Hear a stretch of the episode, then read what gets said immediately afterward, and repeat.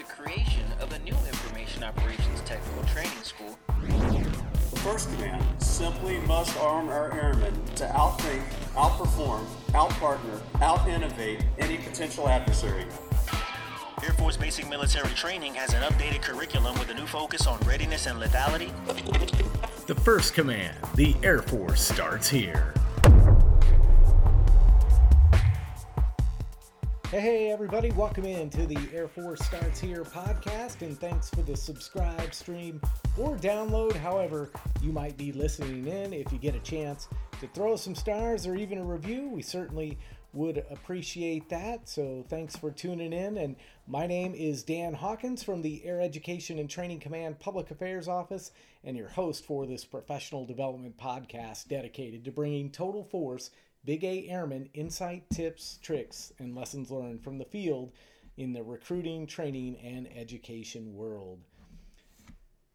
Great podcast today as we navigate this fight against covid nineteen. The Air Force, which of course includes us here in A E T C, have been forced to rapidly evolve the way we're doing business to account for things such as physical distancing and other C D C health protection guidelines, and while at the same time balance our mission of recruiting, training, and educating exceptional airmen. And uh, never more clear to me as today, as I was trying to record the podcast and trying to do it virtually from my home office here uh, with my family here, and trying to navigate uh, daily life and other uh, telecons from my spouse and, and everything else. It, it's never been more clear that We, we've got a lot of challenges here, and our Air Force Recruiting Service uh, is a big part of that, because to get to the point where we can train and educate exceptional airmen, we first have to be able to recruit them.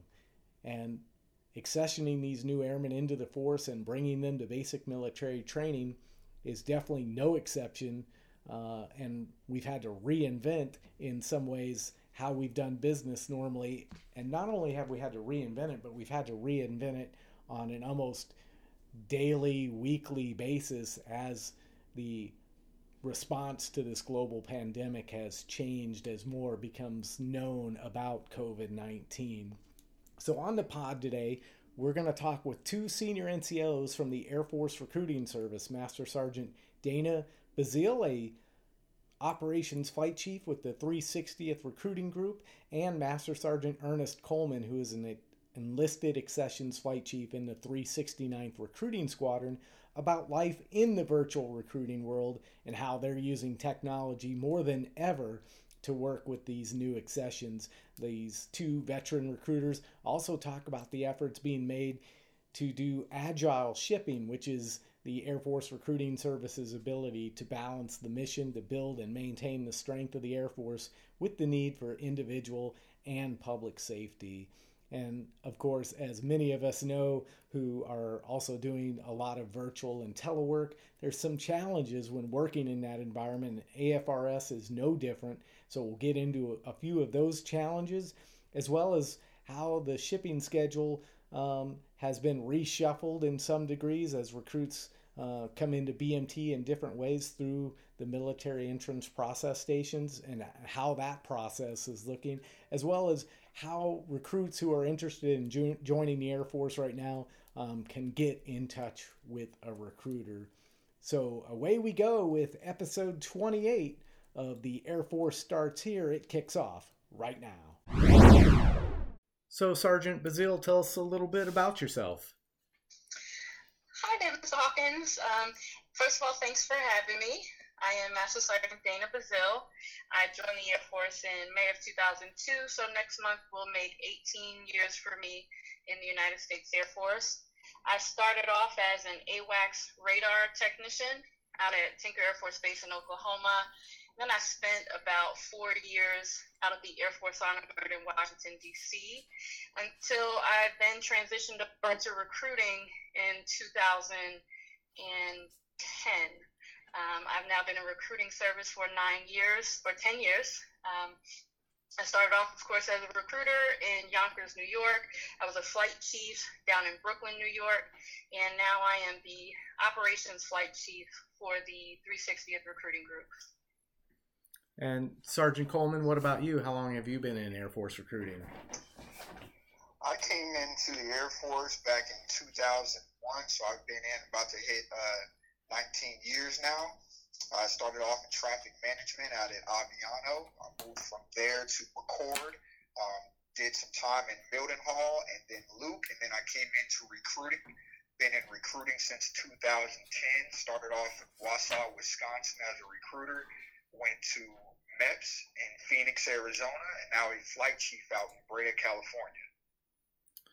Well, obviously a lot of experience, and so you guys really are in a great position to talk about this really unprecedented response to covid nineteen and how the Air Force Recruiting Service has had to pivot uh, to make sure that we can continue to balance um, the Air Force's in strength and manning needs uh, during this really worldwide response to the global pandemic. But Sergeant Bezile, I'll start with you. What exactly does virtual recruiting and agile shipping entail? Well, agile shipping is basically Air Force Recruiting Service's rapid adjustment capabilities for processing and getting new recruits to basic training uh, through various modes of transportation. Uh, and sometimes we have to be flexible to use a different MEPS than we initially atten- intended to. Um, we have to consistently balance our, our need to build and maintain the strength of the Air Force, along with the need for individual and public safety. Um, we have to rapidly adjust as necessary to the changes that occur on a daily basis.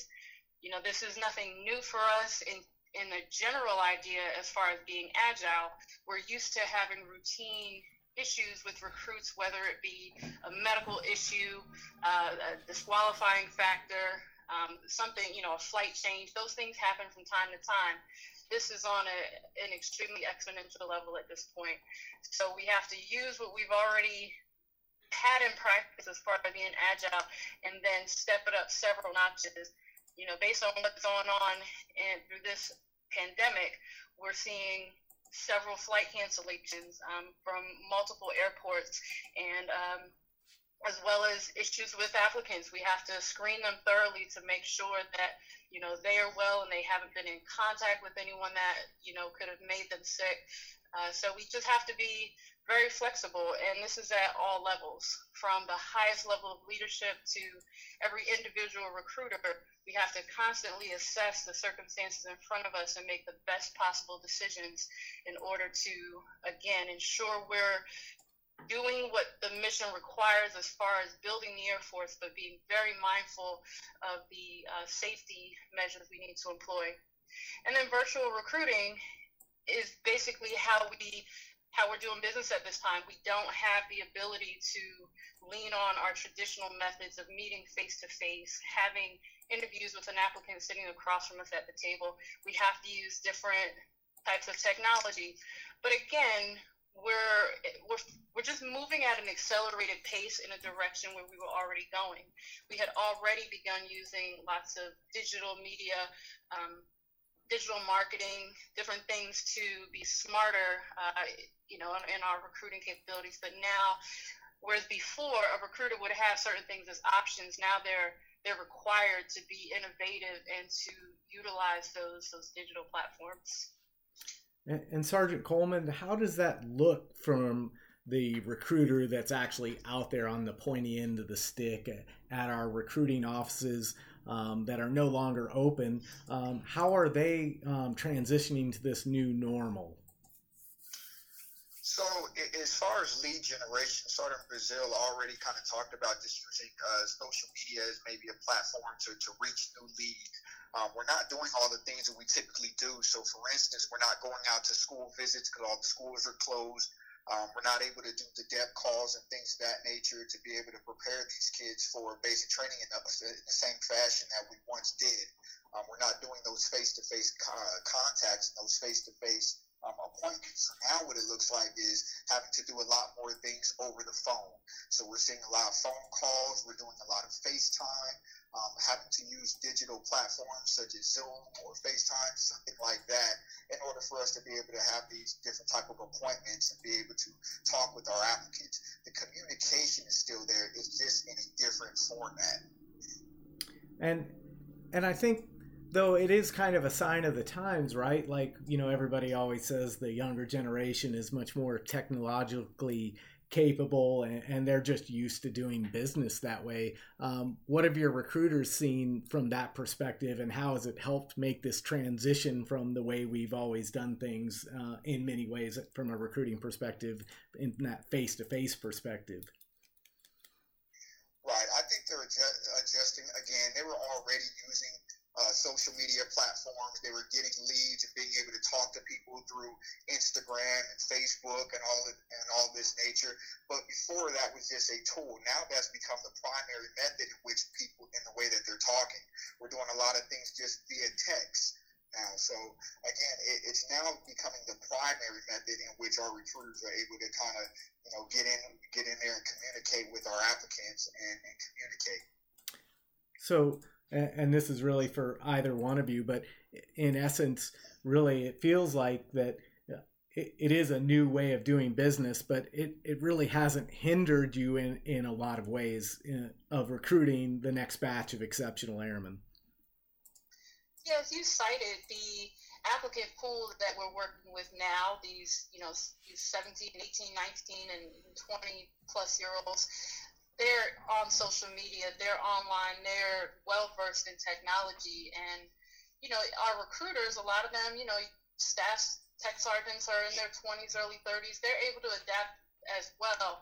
So there are were quite a few that were already using these technologies, and it's more now that everyone has to get on board. But uh, we're, we're fairly impressed with how quickly everyone is adapting to these these current circumstances. And so what are some of the challenges, Sergeant Coleman, with, with doing it this way? I, I know um, there's a lot of ways that it's been beneficial, but have there been any real challenges? And, and if so, what are some of the things that you guys are doing to, to combat those challenges? Well, I would say the, the biggest challenge is just not having that face-to-face contact. Um, this is a people business, and we like to be in front of people. We like to talk. We... Uh, You know, when we're talking about their career and their life, we want to be able to read their body language. We want to be able to see their eye contact and those nonverbal cues. But doing things over the phone and doing things through through FaceTime, sometimes you can't read all those cues and you can't have that interaction. Um, and the same token, when we do appointments and we're face-to-face, sometimes they like to bring in mom or dad or bring in family members and friends, and we can all sit there and communicate and have conversations. Now, most of our conversation is just with the applicant, and we have to have follow-up conversations with mom or dad. So some of that information may be lost in translation. So, again, that is one of the biggest struggles, that our recruiters would much rather be out here face-to-face, but they know the safety aspects of that, and it's going to, you know, we're not going to be able to do that at that time.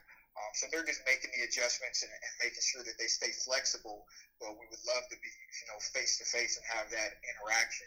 Same thing with lead generation. We're not able to go out to the schools and things of that nature. We're not able to go out to the malls, and we're not able to go to NASCAR events and marketing events and all these different places where applicants would be, that we can kind of engage and interact with them and build influencers and be out in our communities. We're not uh, we're not able to do that at this point.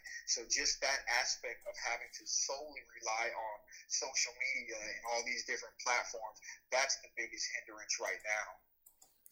So kind of transitioning a little bit to how the the pipeline is moving towards B M T. Uh, Sergeant Bezile, I really wanted to ask, um, they've reduced the numbers that are going to B M T right now to ensure that the C D C guidelines for physical distancing uh, are in place, and, and to make sure um, that we're following all the force health protection guidance. But how are recruits now being prioritized? Because you guys have had to do a pretty big reshuffle um, to make it all work. Absolutely. You know, with everything you just listed as far as those limiting factors that we have to combat, we do have to be very smart about who's selected to, to go down to basic training. first and foremost, we, we have to look at the, the numbers that we're able to, to bring in. What can B M T handle? And then who gets those seats? A lot has to do with that training pipeline. We need to ensure that once we get someone to basic training, we're able to continue them on to technical training. And there are certain career fields that the training is is merged with other branches, and we need to ensure that we're selecting uh, career fields, for the most part, that the Air Force controls that pipeline, and we can be sure that we can turn these folks into qualified uh, technicians in whatever field that they're in. Um, and then beyond that, we definitely want to prioritize who's been waiting the longest, specifically those whose jobs were canceled. Let's say we, we began making these adjustments March thirty-first, so we're now filling uh, next week and the week after. And so they're looking at anyone that had to be canceled March thirty-first as much as possible, uh, getting them out as quickly as possible.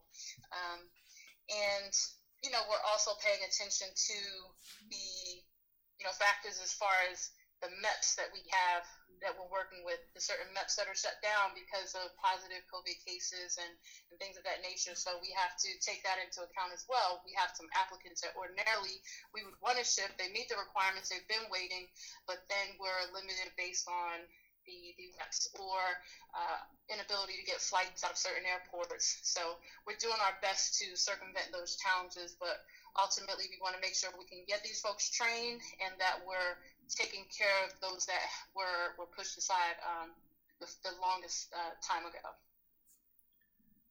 And so when it comes to the agile shipping piece, um, I know there's a lot that goes into it, but there's also medical screening uh, at the MEPS. So if someone shows up and maybe they're showing symptoms or, or they're not feeling well, um, can you kind of explain how that works and, and what could hold someone up? Um, if they do make it to MEPS from shipping out to B M T? So the, the first thing that I'll say, each MEPS is a little bit different, so I want to make sure that we're clear on that. So when I'm speaking, I'm talking specifically for like uh, L A MEPS, which is a pretty big MEPS. So right now, they have to go with two-way safety checks, meaning that when we, uh, the night before they get ready to process, we send them to a location, a hotel facility, where they're actually going to get checked for their temperature, and they're going to go through a series of different questions. You know, we're going to ask them, are you quarantined? Do you have a temperature? Have you been in contact with anyone who's had a case of COVID? Have you been staying six feet away? Have you been following all the proper uh, guidelines that the C D C has set out? And if they pass that, then they can continue on and process the next day. The next day, they'll go to MEPS and they'll do the same exact checks just to make sure that we've covered all of our bases and that they don't have any temperature. Now, if they do have a temperature, then obviously we have to quarantine them and separate, and separate them, and then we'll uh, go from there. But again, we're trying to go through these checks to make sure that we are, you know, covering all of our bases and following these C D C guidelines. Well, additionally, with the, I'm going to say additionally with the MEPS too, what they've really done is cut down the amount of people that we can push through the MEPS. So before, let's say, for example, we might have been able to process, you know, ten applicants a day. Well, now we've we've kind of cut that down to maybe six applicants a day. Before, parents and friends will be able to come and watch their significant others or their family members or friends go ahead and swear in and enlist. Now we have to do that online through, you know, FaceTime or, or I G Live or something like that. So there's different platforms to where people can now watch their, their loved ones go ahead and swear in, but they cannot come to the MEPS facility um, anymore. So they are taking a lot of different proper precautions and things of that nature. And the recruiters are doing a really, really good job with explaining these um, this information to the applicants, so the applicants know that these, these type of circumstances could be frustrating, but at the end of the day, they know it's for their safety. And everything that Sergeant Coleman's describing aligns with what we're doing out in three sixty. Uh, we're on the East Coast, every, you know, down from North Carolina up through Michigan and out to Massachusetts. Um, so our whole area is operating very similarly. Of course, we have New York City included in our area of responsibility. Um, so that's a, you know, particularly hot zone um, that, you know, but what we're seeing is we're we're taking no risk. Uh, you know, in the past, there might be, you know, someone who has a medical issue and, you know, we'll send it up to the Air Force Surgeon General to see if something can get approved. When it comes to COVID nineteen, there's just, there's nothing like that. You have a fever, you know, that's beyond one hundred point four, you're not shipping. You've been in contact with someone who is potentially uh, positive or, or showing symptoms, you're not shipping. We're not taking any unnecessary risks that we that we've already identified. Yeah, and those are those are all great points, and, and I appreciate you really expounding on those, because I think, you know, obviously a lot of uh, new recruits and, and their loved ones are probably very curious about that.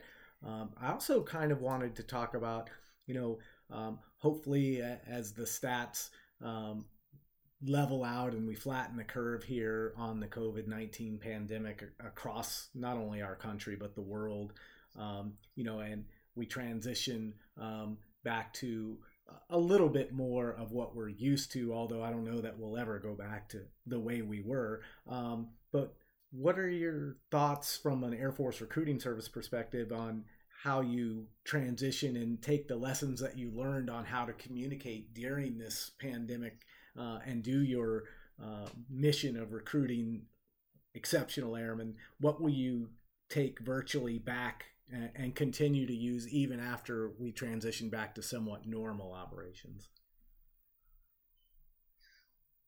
Of course, we never want to see a situation like this arise. This is such a, a worst-case scenario in, in so many different ways. However, when you are faced with circumstances that are so unprecedented, you always have the opportunity to learn something from it and do better moving forward. What I've noticed is a much higher level of um, of cross-feed, collaboration. There's so many ideas that these recruiters and people at different levels in marketing and training uh, have that they're sharing at such a such an elevated level. So we're going to come out of this a lot smarter and realizing how there are some ways that we can streamline our processes, processes as, as well as being smarter with the technology that we use. There's a program called the uh, Air Force Commission and Enlistment Portal that I would have loved to have as a recruiter, and it's something that we had, we'd heard about. It was being worked on, and it's a way for applicants to input their their uh, data in themselves online, and it just, you know, transfers over into our system. And that's something that's coming up online. We're doing um, Zoom meetings this week so everyone can learn how it operates. So it's accelerating the progression of our technological resources. And so those things we'll continue to use, and we'll use them at a higher level. And we'll see once this is all over, you know, what we were able to accomplish in a way that with all of the processes we had before, maybe there were some things that were bogging down our day or, or costing man hours unnecessarily. So there's definitely some technological resources as well as some some, some process improvements um, and adjustments that we'll, we'll continue to utilize moving forward. And Sergeant Coleman, I wanted to, to talk about something, and I've seen it on, on social media Uh, to some degree, and it, probably most of the kinks are being worked out. But uh, if you are a recruit or you're interested in joining the Air Force right now, um, we'd still love to be able to talk to you. And how can recruits or potential recruits um, get in touch with a, a recruiter virtually um, if they just don't even know where to start? Uh, the first place to start is airforce dot com. Um, If you go to airforce dot com and you put in um, your information, meaning your your zip code, whether you're a high school grad or if you're still in high school, then the recruiter's information will come up. What most of the recruiters have done as well is they went ahead and put their cell phone information on Google.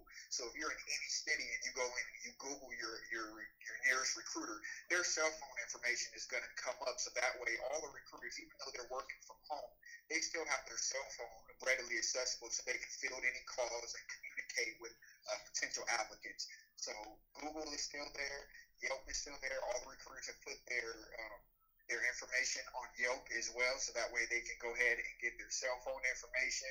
They're on Instagram, so the recruiters are, are really, really out there on all these social media platforms and these digital platforms, so applicants can reach us readily. All right. Well, I want to thank you both uh, for your time today, and we appreciate all that uh, you continue to do for our Air Force. Thank you. We surely appreciate the opportunity uh, to share our perspective with you. Absolutely. Thank you so much for this for this opportunity.